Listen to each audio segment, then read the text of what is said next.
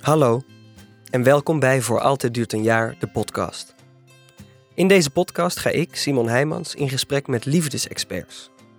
Wie dat zijn, die liefdesexperts? Dat zijn hele gewone mensen, net als jij en ik.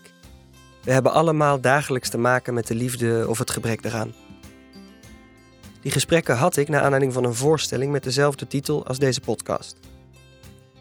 Ik vertel je even iets nog over die voorstelling, omdat Sophie, die je zo gaat horen, daarna verwijst in haar gesprek. De voorstelling ging over Erik en Pim. Ze ontmoeten elkaar en ze besluiten meteen die nacht om voor precies een jaar bij elkaar te blijven. En terugkijkend op die eerste nacht beschrijft Erik hoe hij het gevoel had dat er een touwtje uit zijn navel groeide naar de navel van Pim, waarmee ze vanaf dan aan elkaar vast zouden zitten. Een touwtje dat zo lang kon worden als maar nodig was, dat zich zou wikkelen om meubels en gebouwen als ze verder van elkaar vandaan zouden gaan, dat ze altijd als een elastiek weer losjes naar elkaar zou trekken. Dat touwtje, daar verwijst Sophie naar. Sophie barst van de liefdeslessen. Ze is 26 en ze heeft net een huis gekocht. Ja, het is een heel groot huis. Ja, echt. Het is, eh, het is eh 100 vierkante meter in Noord met een tuin. We zijn al een tijdje op zoek naar een huis en we hebben ook eh, appartementen vier hoog, 50 vierkante meter bekeken. En dat was ook prima eigenlijk. We wilden helemaal niet per se een groot huis. En we hoefden ook niet een tuin of als het een balkonnetje had, was prima.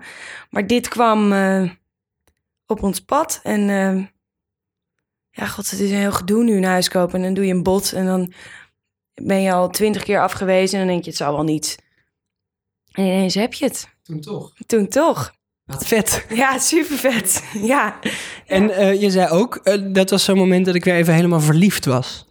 Nou ja, het, het, het, een, een huis kopen is natuurlijk nogal iets aangaan met z'n tweeën. En ehm, dat is wel het moment dat je elkaar ook even, even aankijkt en zegt: Oké, dus wij samen. En dat je dan zo knikt en denkt: Yes. en dat, dat, dat wordt wel natuurlijk even heel duidelijk. En daar heb je het natuurlijk over. Oké, wil je dat dan met mij en ik met jou? En, eh, als, Was dat spannend nog? nou, dat was eigenlijk niet spannend, maar ik denk dat het wel goed is om, om, het, er, om het erover te hebben. Ook als het eigenlijk wel, wel zeker voelt, omdat het ook gewoon leuk is om naar elkaar uit te spreken. En wat maakt hem zo leuk? Ja, wat maakt hem zo leuk? Ik vind, ik, ik vind, ja, ik vind gewoon.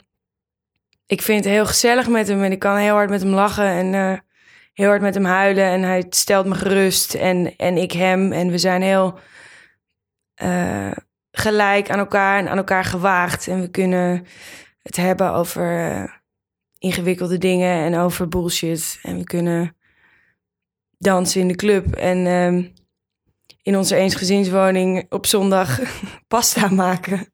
Hoop ik. Denk ik ook. Dat klinkt heerlijk. Ja, dat is het ook wel. Dus je hebt hem helemaal gevonden.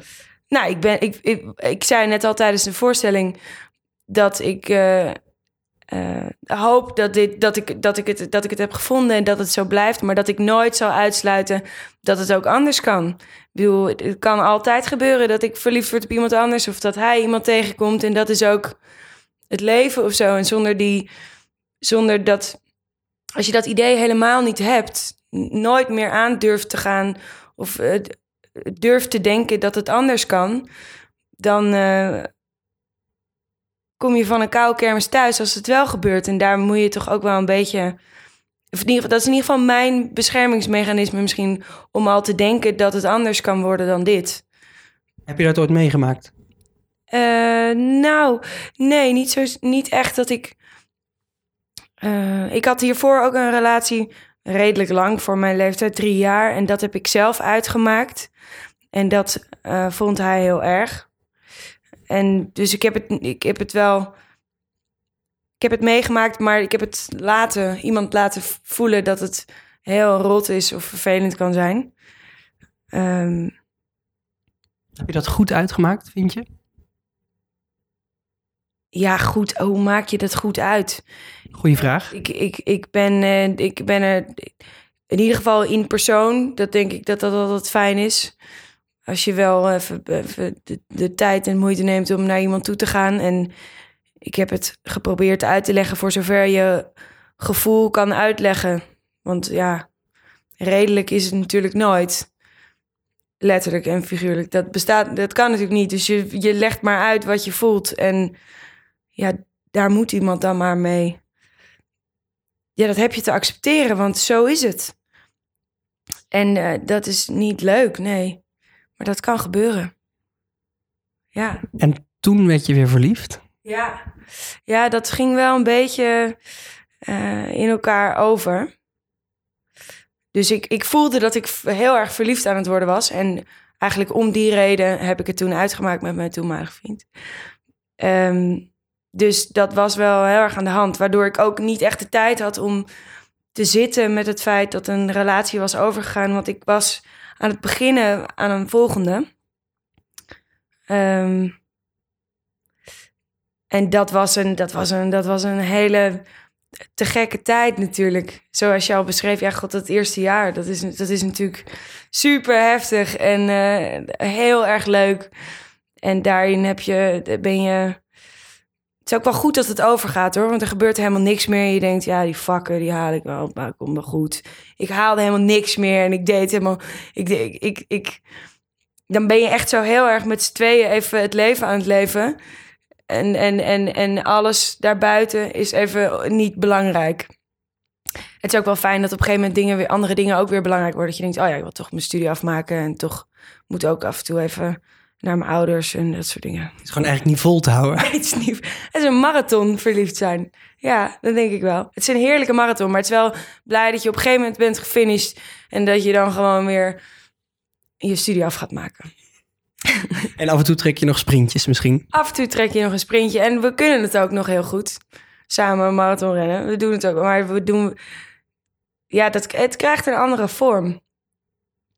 Maar wat ik ook al net zei tijdens de voorziening... ik ben nog steeds af en toe overrompeld van, van, van verliefdheid en blijheid. En dat je bijna niet gelooft dat het echt is.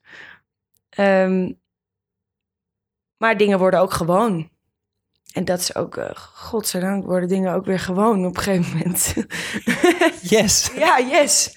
Dat is wel nodig ook, want anders word je helemaal gek. Dat is niet vol te houden wat je al zei. En uh, je zei net ook, ik vroeg, uh, is het niet eng om een huis te kopen? heb je geen bindingsangst, zei ik toen? Toen zei je nou eerder, eerder verlatingsangst. Nou, dat had ik een beetje in, die, in dat eerste jaar, was ik... Het was zo leuk en zo heftig, zeg maar, heftig leuk. Dat je wel heel. Ik was heel bang dat dat zou stoppen. Dus dat is inderdaad een soort van omgekeerde bindingsangst. Ik noem het verlatingsangst. Ik vond het. Ik vond het. Uh, ik vond het doodeng dat het zo leuk was, omdat, het, omdat ik gewoon bang was dat het ophield. En um, dat hield het gelukkig niet, maar ik moest daarin wel gerust worden gesteld. En dat deed hij? Ja, dat deed hij. Hij zei ook, ik ga niet, ga niet weg en ik vind dit uh, net zo leuk als jij en uh, ik heb zin in het leven met je. En dat stelt natuurlijk wel gerust. En, en huiskopen is natuurlijk wel um, een blijk daarvan. Je zei tijdens de voorstelling, ja, dus we maar heel veel contracten sluiten om te zorgen dat het niet ophoudt. Dat uh, is misschien wel een beetje waar of zo. Het is ook wel, het is ook wel, uh, het is ook wel lekker om aan elkaar vast te zitten en om dat te regelen.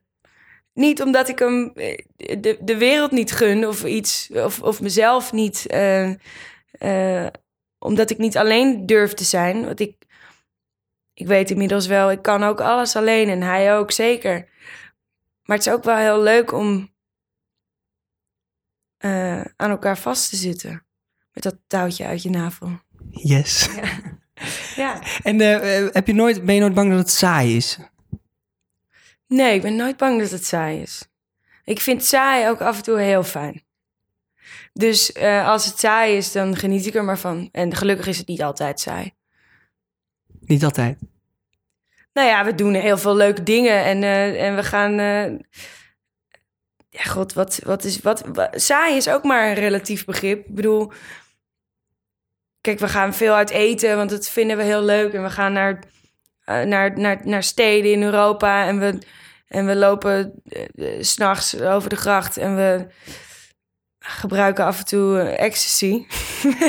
Dat helpt ook. Anders, dat helpt ook. Het is echt een soort relatietherapie is dat. Als je af en toe samen drugs gebruikt. Gewoon een paar keer per jaar. Hele dikke tip van Sofie. Zo, zo goed is dat voor je relatie, voor onze relatie.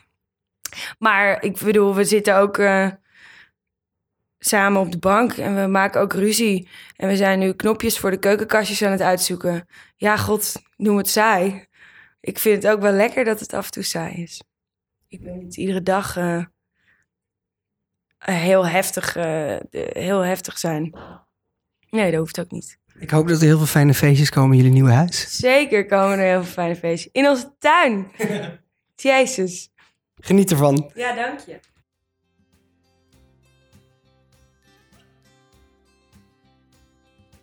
Dat was mijn gesprek met Sophie. Voor mij zat dit gesprek zo vol met ware, rake liefdeslessen. Maar misschien was nog wel het mooiste wat Sophie zei over haar vriend. Ik kan met hem lachen, ik kan met hem huilen. En hij stelt me gerust. Heb jij ook een liefdesverhaal wat je wilt delen? Of denk je, ik ben wel benieuwd naar die voorstelling van je? Nou, die kun je in 2019 weer zien in de theaters. Maar ook op 16 september aanstaande bij buitenpodium De Oerkap in Haarlem. Speciale openluchtversie van de voorstelling.